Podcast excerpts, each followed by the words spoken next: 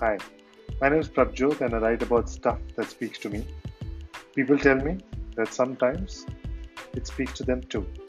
This is me talking.